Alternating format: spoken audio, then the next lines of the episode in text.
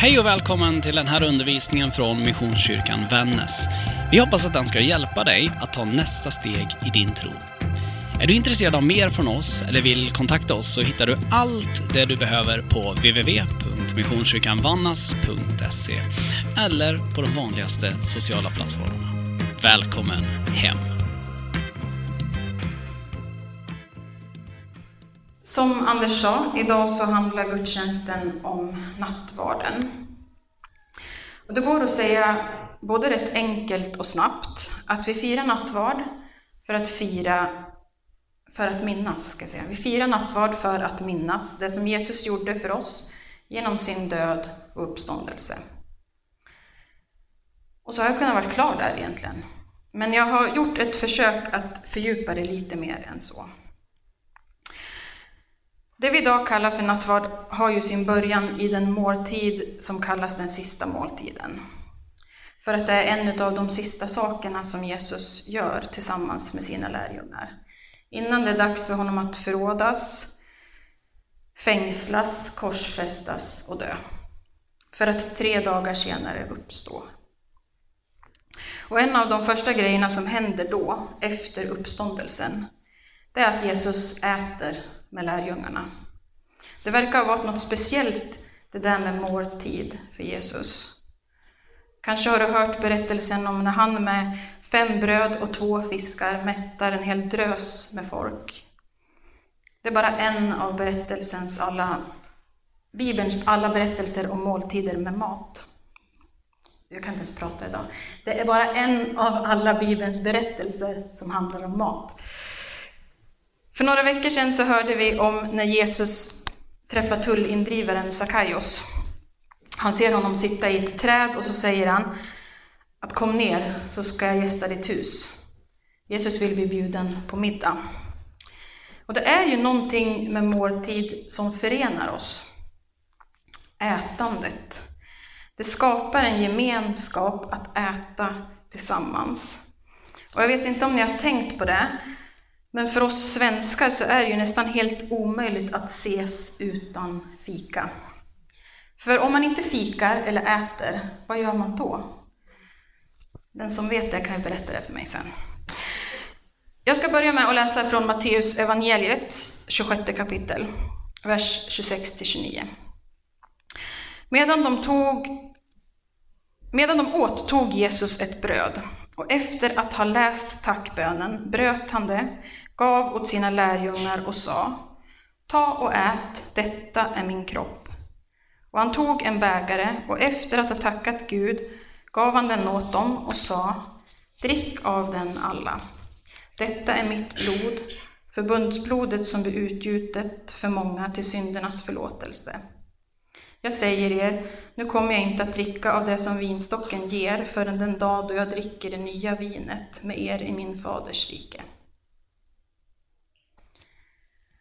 Jesus trivs med sina lärjungar och det här är hans sista kväll med dem.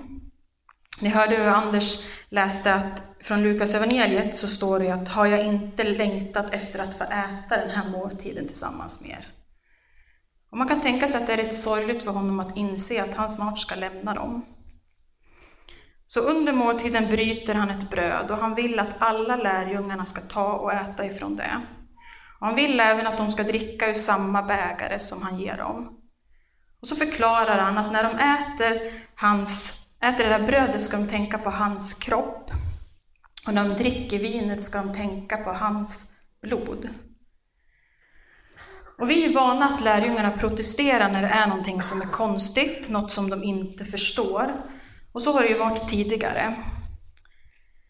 Oavsett om Jesus har sagt något eller gjort något så har lärjungarna liksom protesterat.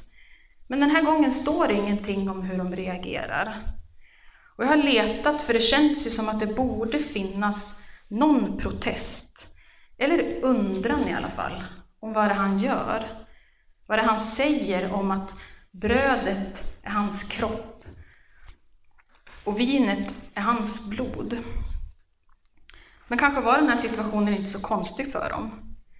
Kanske var det som att det för en kort stund liksom klarnat i deras ögon och de förstod allt det där som de annars inte förstod. När vi läser Bibeln så vet vi att Jesus dagen efter den här måltiden kommer dö på korset. Men det är ingen vanlig död, utan hans död och uppståndelse är en dörröppnare, vilket innebär att vi kan ha en personlig relation med Gud. Och det är ingen liten sak, det han gjorde för oss. Det är ingen liten sak att den där dörren står öppen.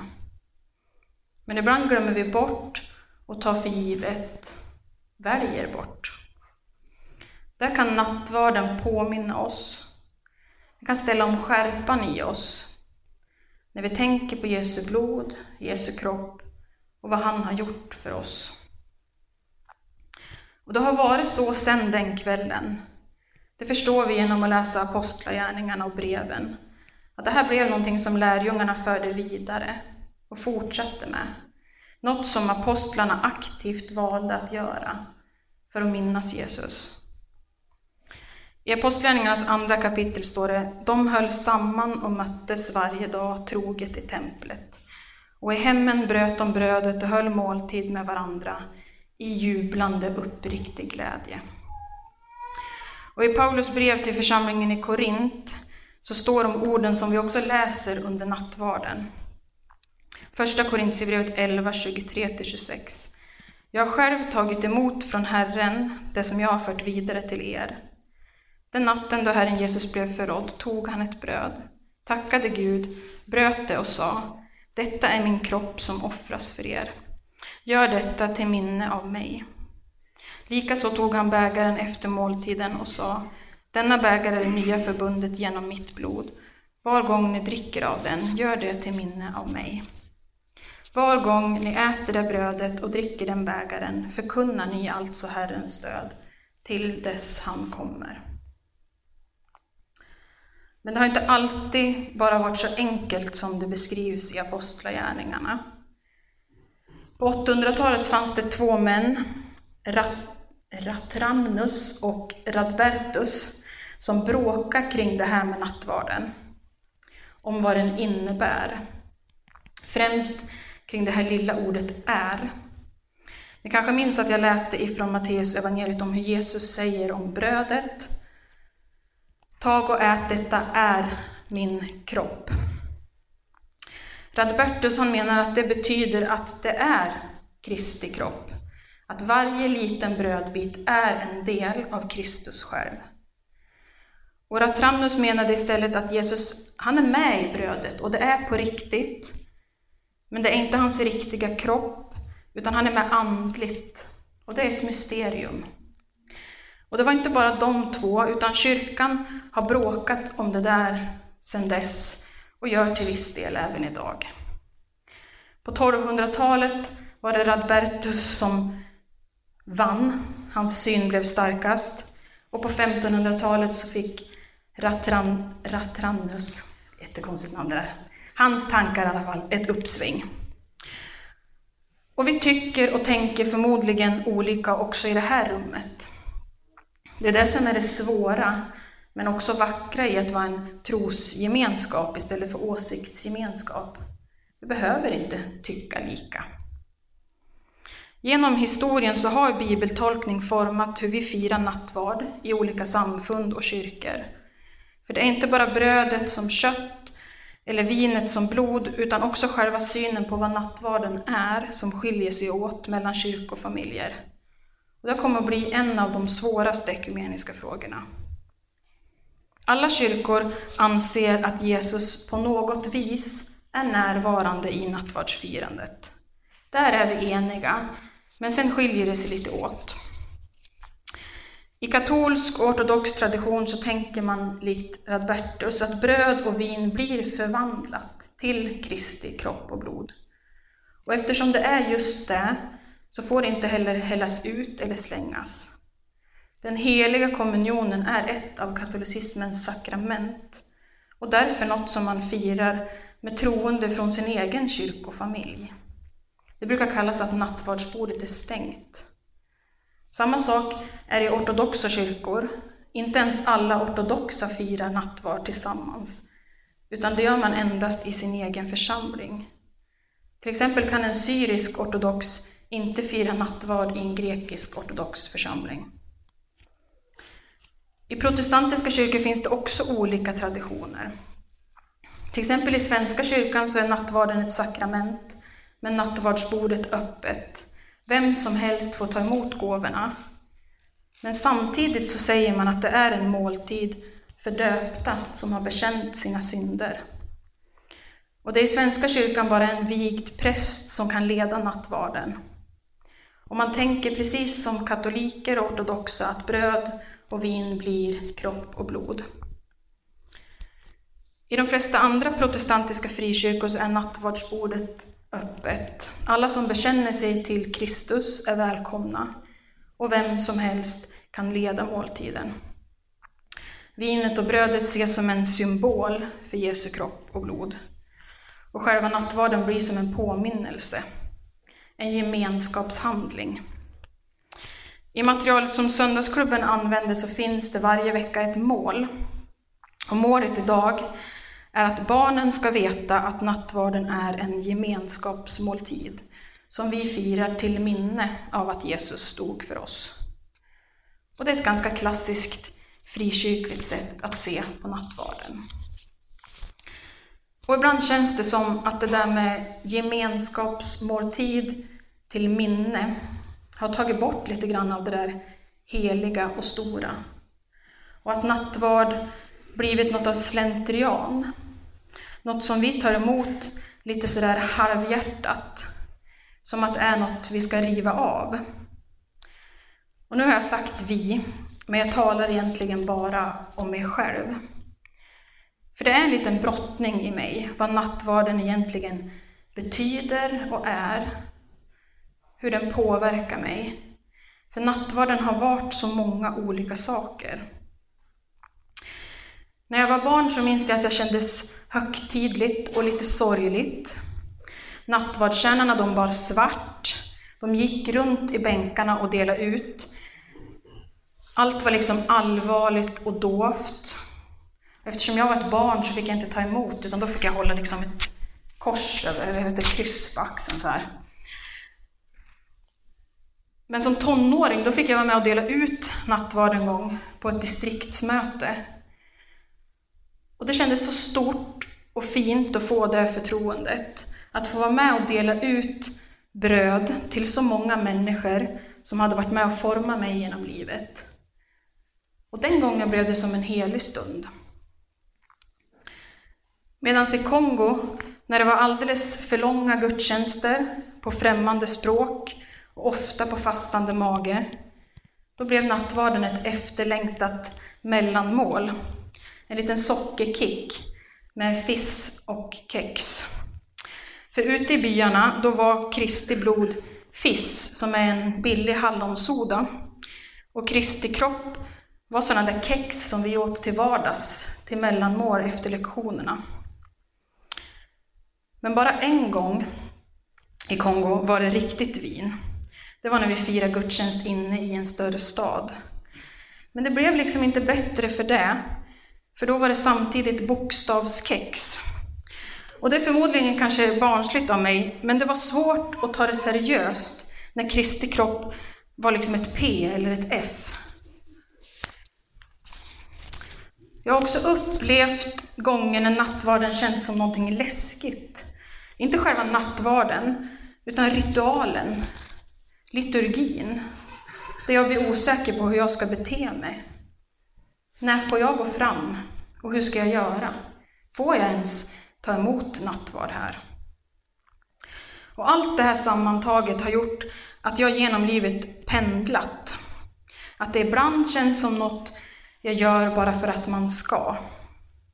Och ibland som att jag verkligen får ta emot. Men jag tror inte det handlar om varken platsen eller situationen, i vilken kyrka eller vem som leder oss, eller ens vad vi använder som ska symbolisera Kristi kropp och Kristi blod. Utan det handlar om mig, om mitt mindset, vilken plats jag är på i mitt huvud och i mitt hjärta. För jag har hört om nattvardsfiranden i fjällstugor, i underställ med chips istället för bröd och kola istället för vin, som var superviktiga gudsmöten. Och ett av de finaste nattvardsfirandena jag själv varit med om, det var hemma i mitt studentrum under pandemin. När nattvarden leddes av en pastor i Seattle i en livesändning på Instagram. I en måltid som jag liksom gjorde ordning av det jag hade hemma och dela med människor från hela världen. Så vad är nattvard för oss? Vad betyder det? Och vad gör den med oss? Jag har en liten bok hemma som heter Vara kristen och den är skriven av Rowan Williams. Han har tidigare varit ärkebiskop i den anglikanska kyrkan. Och han beskriver nattvarden som att det är där Jesus säger att han vill vara med oss. Att till nattvarden blir vi inbjudna. Där är vi önskvärda gäster. Se, jag står vid dörren och bultar. Om någon hör min röst och öppnar ska jag gå in till honom och äta med honom och han med mig. Står i Uppenbarelsebokens tredje kapitel. Och när jag läste i den där lilla, för den är väldigt liten, eh, men innehållsrika boken, så fick jag en ny blick på vad nattvarden kan vara. Eller kanske en, lite mer en hjälp i hur jag och hur vi kan se på nattvarden. Vad det är, vad det betyder och vad den kan få göra i oss. För Williams beskriver nattvarden på ett sätt som vi tydligt kan koppla till våra tre ord. Det vi har sagt är vår församlingsidentitet. Vad vi vill bygga både det vi gör och det vi är på. Jesus, generositet och tillsammans. Nattvarden handlar om Jesus, vad han har gjort för oss. Nattvarden betyder ingenting om man inte tror på uppståndelsen. Utan uppståndelse blir nattvard bara ett mellanmål, eller en ritual där vi minns en sista sorglig måltid bland några vänner. Nattvarden handlar om generositet. Vi är gäster hos Jesus. Vi är där för att han har bett oss att komma. För att han vill vara med oss. Vi är fria att bjuda in honom i våra liv. Att bokstavligt ta emot honom i våra kroppar. När vi äter brödet och dricker vinet. Rowan Williams skriver så här. När vi firar nattvarden blir vi inte bara påminda om att vi är där som gäster, utan också om att vi har fått friheten att bjuda in andra. Vi har fått uppleva den gästfrihet som Gud visar oss i Kristus, och därmed är vi fria att leva gästfria liv. Och så fortsätter han. Att vara nära Jesus är att ha samma frihet som han att bjuda in. Att göra vårt liv och den gemenskap vi tillhör till en plats där de som är i störst behov av solidaritet och samhörighet kan känna sig välkomna. När vi deltar i nattvarden blir vi en del av Jesu pågående arbete med att överbrygga avstånd mellan människor och föra dem in i ett gemensamhetsliv, i kraft av och i ljuset av hans stora huvuduppgift, att överbrygga den avgrund mellan Gud och människor som vi själva har skapat genom våra självupptagna, slarviga och räddhågsna vanor. Nattvarden handlar om gemenskap, det är något vi gör tillsammans, med Jesus och med varandra. Så är vi fast många, en och samma kropp, för alla får vi del av ett och samma bröd. Vi tar emot gåvorna var och en, men tillsammans. Och som vi tar emot så får vi ge ut. Gå ut i Vännäs och tjäna Jesus med glädje tillsammans. Jag tror nattvarden också gör något viktigt med oss som gemenskap, med viet. För det suddar liksom bort sånt som kan skava mellan oss. Oavsett om vi delar ut eller tar emot. När den där brödbit, brödbiten läggs i handen med orden ”för dig”, då är det nästan omöjligt att vara sur på varann. Jag har i alla fall upplevt det. Att när jag står där, då, skölj, då känslan av det där grumliga sköljs liksom bort. Och jag ser på människor med en annan blick. Och ibland tycker jag att känslan kan bli så i hela rummet. Att nu händer det något. Nu ser vi på varann med andra ögon. Nu nollställs det. Nu vänder vi blad. Och min bön och längtan är ju att det ska få hålla i sig. Att det vi tar emot i nattvarden ska få räcka lite längre, påverka oss lite längre än tills att vi kommer och sätter oss i bänken igen. Att nattvarden inte bara är ett mellanmål, utan ett heligt möte som vi gör med Jesus. Ett heligt möte av generositet som skapar generositet. Ett heligt möte vi gör tillsammans. Det Jesus gör i nattvarden är att han ger oss en dörröppnare. Jag tänker mig, ni vet en sån här stor knapp som man slår på, som vi har här ute i foajén, som man försöker få barnen att inte trycka på hela tiden. Men Jesus ger oss det. Vi kan bara slå på den och så öppnas dörren till Gud. Och vi kan gå rakt igenom. Vi behöver liksom inte streta och dra och kämpa med dörren, utan vi kan bara gå rakt igenom. Om vi väljer att trycka upp dörren eller, och se den öppnas och stå kvar, det är upp till oss. Eller om vi faktiskt tar det där steget igenom, möter Gud på riktigt och låter det förvandla oss.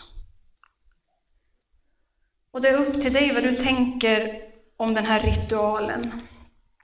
Om det är bröd och vin, om det är kropp och blod, om det är mellanmål eller en helig stund. Men Jesus han bjuder in dig precis som du är. Och han gör det för att han vill påminna dig om den där dörröppnaren.